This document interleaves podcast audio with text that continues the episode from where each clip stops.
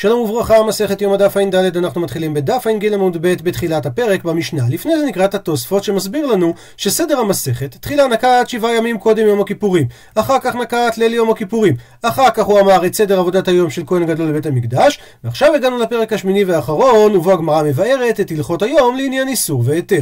ואומרת המשנה, יום הכיפורים אסור באכילה ובשתייה וברחיצה ובשיחה ובעניין הסנדל ובתשמיש המיטה. מסביר רש"י שכל הרשימה הזאת נקראת עינוי, וביום הכיפורים יש חמישה עינויים שכתובים. ואם נשאל, הרי יש פה שישה דברים ולא חמישה, אומר רש"י ששתייה היא נחשבת בכלל אכילה, לכן יש פה בעצם חמישה עינויים. ואומרת המשנה שיש שניים יוצאי דופן, והמלך והכלה ירחצו את פניהם. מסביר רש"י, מלך דרכו ושבחו להיות נאה, שנאמר מלך ביופיו תחזינה עיניך, וההיתר השני הוא לכלה, שהיא צריכה נוי עד שתתחבב על בעלה. כמה זמן? כל 30 יום מהחופה היא קרויה כלה. אז תמיד צריך להשקיע בזוגיות, אבל ב-30 יום הראשונים צריך להשקיע יותר. ממשיכה המשנה עוד יוצא דופן, והחיה, דהיינו היולדת, היא תנעול את הסנדל. כי אם היא לא תנעול את הסנדל, היא יכולה להצטנן ולהיכנס למצב בריאותי מסוכן. עד לפה דברי רבי אליעזר. הכוונה שרבי אליעזר דיבר לגבי המלך, הכלה והחיה שהחריגו ונתנו להם היתר. לעומת זאת, וחכמים לגבי שלושת המקרים האלה אוסרים. ממשיכה המשנה, האוכל ככותבת הגסה כמוה וכגרעינתה. דהיינו, שיעור האכילה שאסור לאכול הוא כמו הכותבת, דהיינו התמר, ביחד עם הנפח של הגרעין. והשותה מלוא לוגמיו חייב, שזה שיעור חלל הפה. כל האוכלים מצטרפים לככותבת, וכל המשקיעים מצטרפים למלוא לוגמיו. זאת אומרת שלא משנה מה אכלת, אם הכמות היא ככותבת, אותו דבר, לא משנה מה שתית, אם כמות המשקיעים הם מלוא לוגמיו, אז אתה תהיה חייב. אבל האוכל ושותה אין מצטרפים. אין מצטרפים, הכוונה שלא מתחייבים על זה, הגמרא תבאר. אומרת הגמרא, אסור? אנוש כרתו, דהיינו, מה אמרת יום הכיפורים? אסור בכל מיני דברים. הרי זה לא רק אסור, זה אנוש כרת, ועל אנוש כרת צריך להגיד חייב, לא אסור. על שאלה זאת עונה הגמרא שלוש תשובות. תשובה ראשונה, אמר רבי הילה, ואי תימא ויש אומרים שאמר את זה רבי ירמיה, לא נצרכה אלא לחצי שיעור. דהיינו, המשנה שלנו מדברת על חצי שיעור, זאת אומרת מי שאכל פחות מככותבת הגסה, שכותבת הגסה זה השיעור שבאמת מתחייבים עליו כרת. אבל אם הוא אכל פחות מהשיעור הזה, אז אין בזה כרת, אבל עדיין יש בזה איסור. שואלת הגמרא, הניחא למאן דאמר, נוח לי למי שאומר שחצי שיעור אסור מן התורה.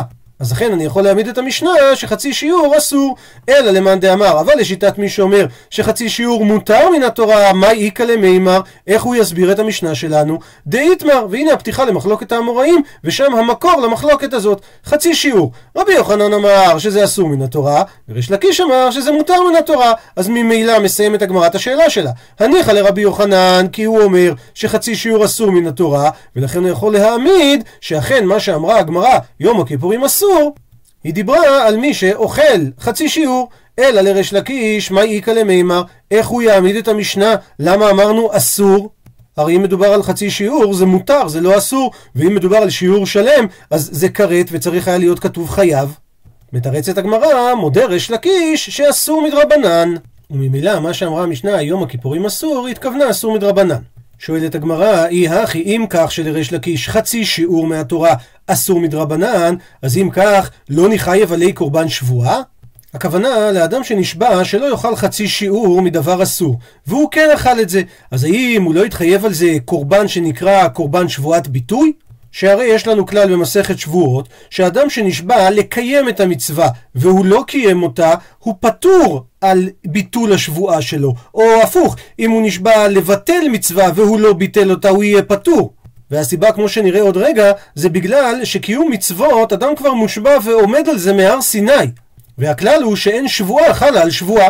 הגמרא עכשיו מעין פותחת סוגריים. ומכניסה אותנו לתוך סוגיה ממסכת שבועות, ובסוף היא תחזור ותשאל לפי שיטת ריש לקיש את מה שהיא התחילה. שואלת הגמרא, אה, למה תנן? למה שנינו במסכת שבועות שאדם שאמר שבועה שלא אוכל נבלות, טרפות, שקצים ורמסים, ואכל נבלות וטרפות, שקצים ורמסים, לפי תנא קמא הוא חייב, ולפי רבי שמעון הוא פוטר אותו מקורבן על השבועה הזאת. ואבינן בא, ודנו על זה במסכת שבועות. עמאי חייב, למה לפי תנא קמא הוא חייב קורבן שבועה, הרי מושבע ועומד מהר סיני הוא. דהיינו, זה כמו שבועה שלא חלה על שבועה, כי הרי כל אדם וגם הבן אדם הזה נשבע לקיים את המצווה כבר בהר סיני.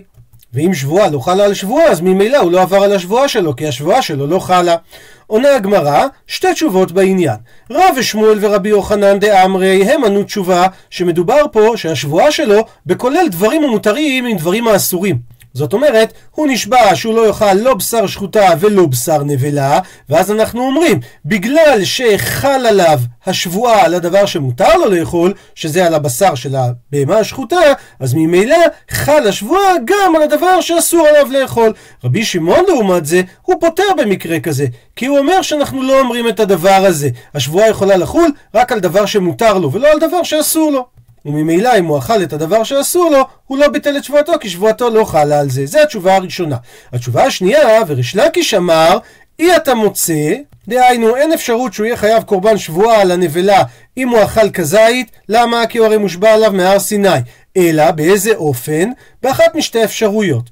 או שתאמר שזה במפרש חצי שיעור ואליבא דרבנן, או שתאמר שמדובר בסתם הפכנו דף ואליבא דרבי עקיבא, דאמר אדם מוסר עצמו בכלשהו. מסביר רש"י, או שנאמר שמדובר שאדם מפרש בשבועה שלו שהוא נשבע לא לאכול אפילו חצי שיעור, ויש לנו מחלוקת חכמים ורבי עקיבא במסכת שבועות, חכמים אומרים שמי שנשבע שלא אכל סתם, אז הוא אוסר על עצמו שיעור, שיעור של כזית, כי כל אכילה היא שיעור כזית.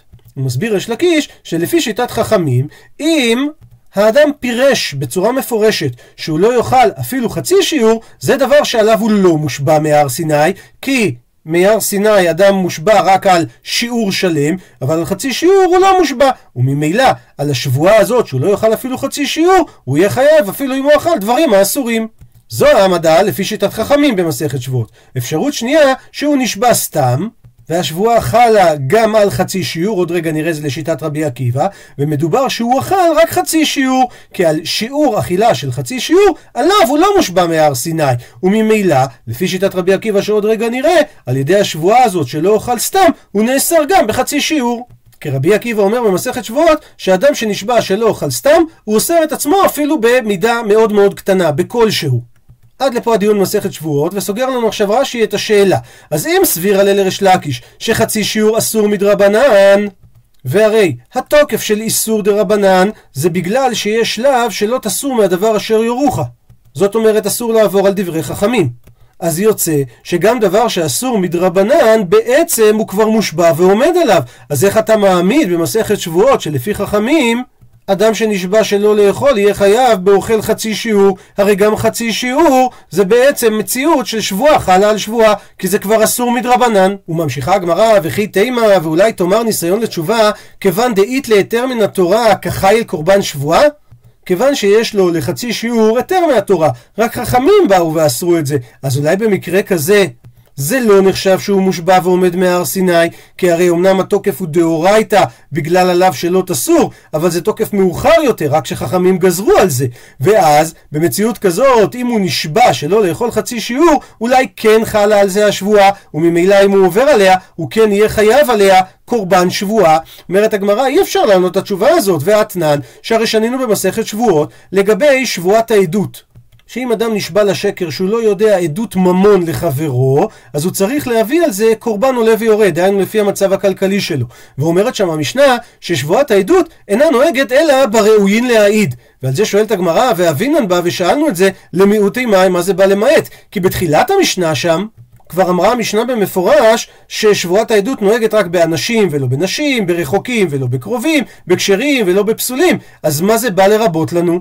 כאשר אתה אומר את המשפט שזה נוהג רק בראויין להעיד, מביא על כך הגמרא שתי תשובות. רב פאפה אמר שזה בא למיעוטי מלך, כי מלך הוא יוצא דופן שהוא לא מעיד ולא מעידין אותו, וממילא אפילו אם הוא כן הגיע להעיד והוא נשבע לשקר בעדות ממון, עדיין שבועת העדות לא נוהגת בו. ותשובה שנייה, רווח אבר יעקב אמר שזה בא למיעוטי אדם שמשחק בקובייה. שהשחקנים שמים סכום כסף ערבון, ומי שמנצח לוקח את כל הכסף, ובגלל שזה נחשב גזלן מדרבנן, וממילא הוא פסול לעדות. והסיבה שהוא גזלן מדרבנן, זה בגלל שהבן אדם שם את הכסף לא על מנת להפסיד, אז ממילא הוא לא התכוון להקנות אותו למי שינצח.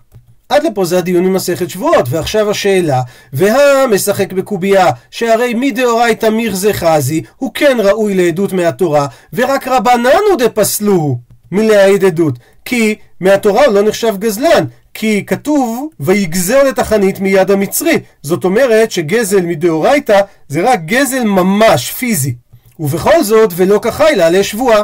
אפילו אם הוא נשבע עדות ממון לשקר, עדיין הוא לא יתחייב בקורבן על שבועת העדות. זה אומר שלא ניתן לענות את מה שרצינו לומר, שכיוון שיש היתר מהתורה, בכל זאת חל על זה קורבן שבועה, כי הנה אנחנו רואים שמי שמשחק בקובייה, שמדאורייתא היה צריך לחול, ורק רבננו דפסלו, ועדיין אנחנו רואים שהמשנה מיעטה אותו שלא חל עלי שבועה. אז מכאן שלא ניתן לחייב מי שעובר על שבועת ביטוי בחצי שיעור, כי גם חצי שיעור אסור מדי רבנן.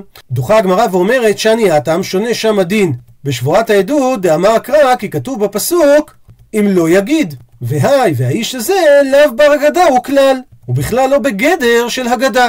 מסביר רש"י שמהפסוק אם לא יגיד זה אומר שזה תלוי בהגדה, דהיינו בעדות, האם היא מועלת לבעל דין או לא. והרי האדם הזה המשחק בקובייה לא מועילה בכלל העדות שלו, ולכן אנחנו לא מקבלים אותו מדי רבנן להעיד, לכן הוא בכלל לא נמצא בקריטריונים שעליהם מתחייבים שבועת עדות. מה שאין כן, מי שנשבע לא לאכול חצי שיעור נבילות וטרפות, שאפילו שזה אסור מדי רבנן, הוא לא נחשב מושבע ועומד מהר סיני, לכן השבועה חלה, ולכן הוא התחייב להביא קורבן על ביטול שבועת הביטוי.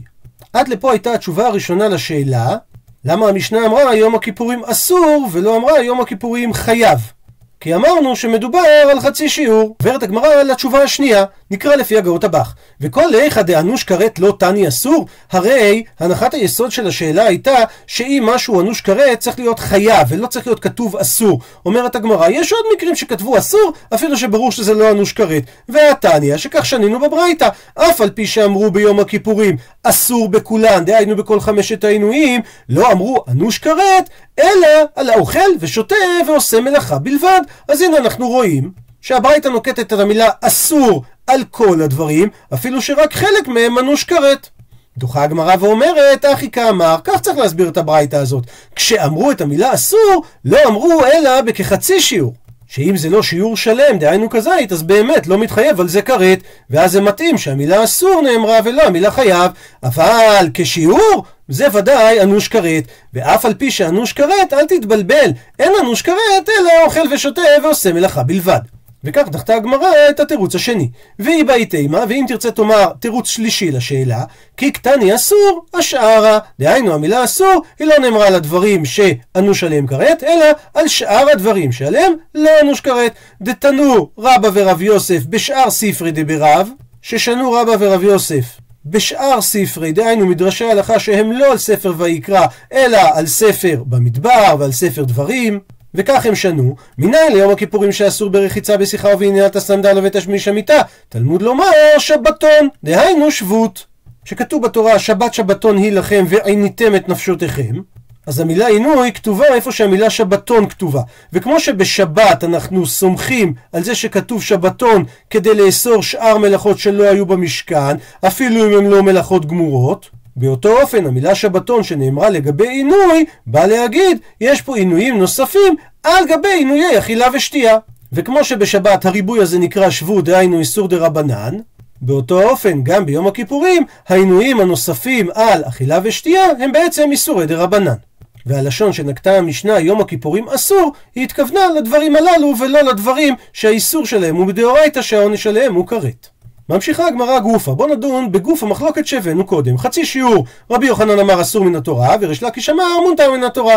מסבירה הגמרא. רבי יוחנן אמר אסור מן התורה, למה? כיוון דחזי להצטרופי, איסור הכרחיל, כיוון שהוא ראוי להצטרף, אז ממילא גם בהתחלה, כשזה עדיין לא הגיע לשיעור האסור, זה עדיין דבר של איסור שהוא אוכל, כמו טיפה לטיפה תהיינה לים, כל טיפה של איסור, בסופו של דבר, כשהוא יעבור את שיעור הכזית זה הרי יהיה אסור, אז כל טיפה וטיפה שהוא אוכל הם כבר איסור. לעומת זאת, ריש לקיש אמר שחצי שיעור מותר מן התורה. למה? כי האיסור שהתורה אמרה זה אכילה אמר רחמנה וליקה. כל האיסור זה אכילה, אכילה זה בכזית, ברגע שלא הגעת לשיעור כזית, ממילא אין פה איסור. אי טבעי מקשה רבי יוחנן לריש לקיש, אין לי אלא כל שישנו בעונש ישנו באזהרה. מסביר רש"י שאנחנו מדברים על ברייתא שעוסקת באיסור אכילת חלב, שהעונש עליו והאזהרה שלו בתורה כתובים בסמוך זה לזה. שכתוב כל חלב שור וכסף ועז לא תאכלו, ובהמשך כי כל אוכל חלב, שלוש נקודות, ונכרתה הנפש האוכלת מאה מאה. ולכאורה יכלנו לומר שהוא מוזהר רק על מה שהוא אנוש עליו כרת. ולגבי מה שהוא אנוש עליו כרת, לא כתוב את המילה כל, כמו שהיא כתובה באזהרה. כי באזהרה כתוב כל חלב, שיעור כלשהו, ולגבי העונש לא נאמר כל שיעור של חלב, כי המילה כל היא מתייחסת לכל אוכל, לא לכל חלב. וממילא מתחייבים רק על שיעור של כזית. אז אם ככה, קוי וחצי שיעור, הואיל ואינו בעונש, יכול גם אינו באזהרה? קוי זה חיה שהוא ספק, אנחנו לא יודעים אם בהמה או חיה. והחלב האסור באכילה זה רק חלב של בהמה, חלב של חיה מותר באכילה. אז ממילא יש לנו ספק על הקוי האם הוא מותר או אסור, ואותו עניין לגבי אכילה של חצי שיעור חלב. שלפי מה שאמרנו קודם, האזהרה היא רק על מה שיש עליו עונש, דהיינו על שיעור שלם. אז אם ככה, מניין שקוי ומי שאוכל חצי שיעור זה באזהרה. עונה הברייתא, תלמוד לומר כל חלב. הכוונה, מזה שבאזהרה נקטה התורה את המילה כל, זה אומר שאסור לאכול אפילו שיעור כלשהו של חלב. ומכאן מקשה רבי יוחנן לריש לקיש, שלכאורה יש לנו מקור שחצי שיעור אסור מהתורה.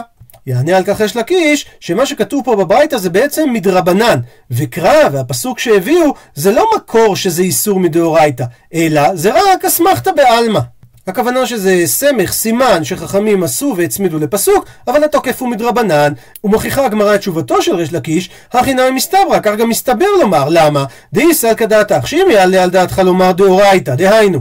שאכן האיסור לחצי שיעור שנלמד פה מהפסוק הוא איסור מהתורה, הרי קוי ספקה הוא? אז יצטרך קרא להטויה ספקה? הכוונה, הבאנו את הקוי יחד עם החצי שיעור. ואותם למדנו מהפסוק של כל חלב. והסיבה שהבאנו את הקוי זה בגלל שאמרנו שקוי ספקה הוא, אני לא יודע אם הוא חיה או בהמה, האם החלב שלו מותר או החלב שלו סעור, אבל יצטרך קרא להטויה ספקה? האם צריך פסוק כדי לרבות דבר שהוא ספק? הרי הספק קיים כלפינו, בני האדם, הוא לא קיים כלפי השמיים. הרי ריבונו של עולם יודע האם הקוי הוא בהמה או חיה. ולכן אומרת הגמרא, מסתבר לומר שאכן אין פה לימוד מדאורייתא על החצי שיעור ועל הקוי, אלא רק אסמכתא דרבנן. דוחה הגמרא את הסייעתא הזאת לשיטתו של ריש לקיש, ואומרת, אם משום הא, אם בגלל ההוכחה שלך, לא עיריה.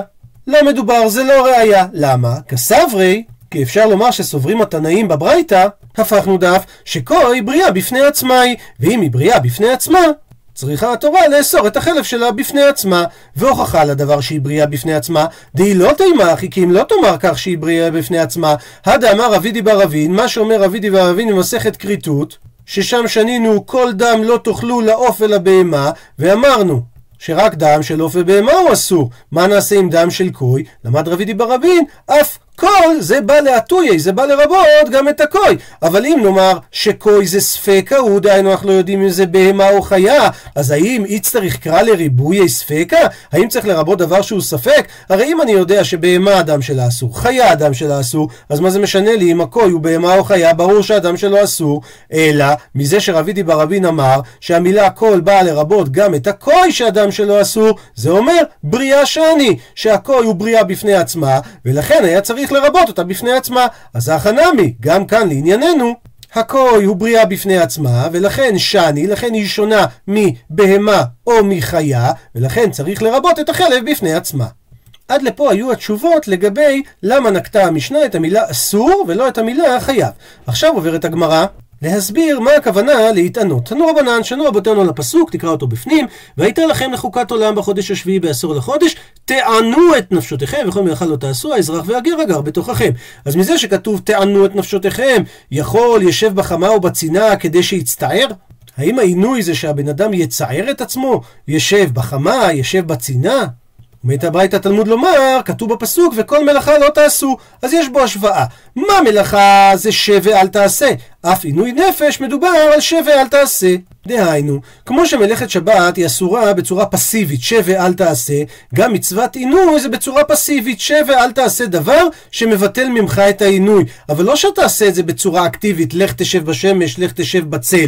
ממילא זה מתקיים במה שהמשנה אמרה, לא תאכל, לא תשתה, לא תתרחץ. שואלת הגמרא, מי אמר שמדובר על חמשת העינויים? ואימה, אולי נאמר, שהכה תיאטיב בשמשה, אם הוא יושב בשמש וחיים לי, ורותח לו וחם לו, אז לא נעימה לי, אז אולי אסור לנו להגיד לו, קום טוב בתולה, לך תשב בצל, וזה העינוי. והפוך, אם הוא יתיב בתולה וקרר לי, אם הוא יושב בצל וקר לו, אז לא נעימה לי, אסור לנו לומר לו, קום טוב בשמשה, לך תשב בשמש.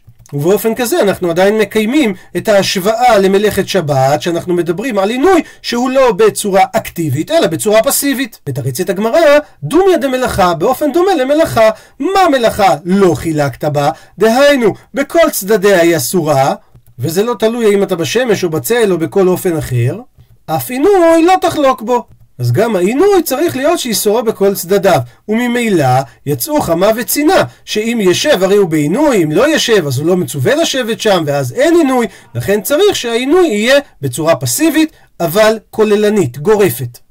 הביאה עכשיו הגמרא ברייתא נוספת באותו עניין, תניא אידך ברייתא אחרת. כתוב, תענו את נפשותיכם. אז יכול ישב בחמה ובצינה ויצטער? תלמוד לומר, לכן כתוב, וכל מלאכה לא תעשו. ותלמד, מה מלאכה דבר שחייבים עליו במקום אחר?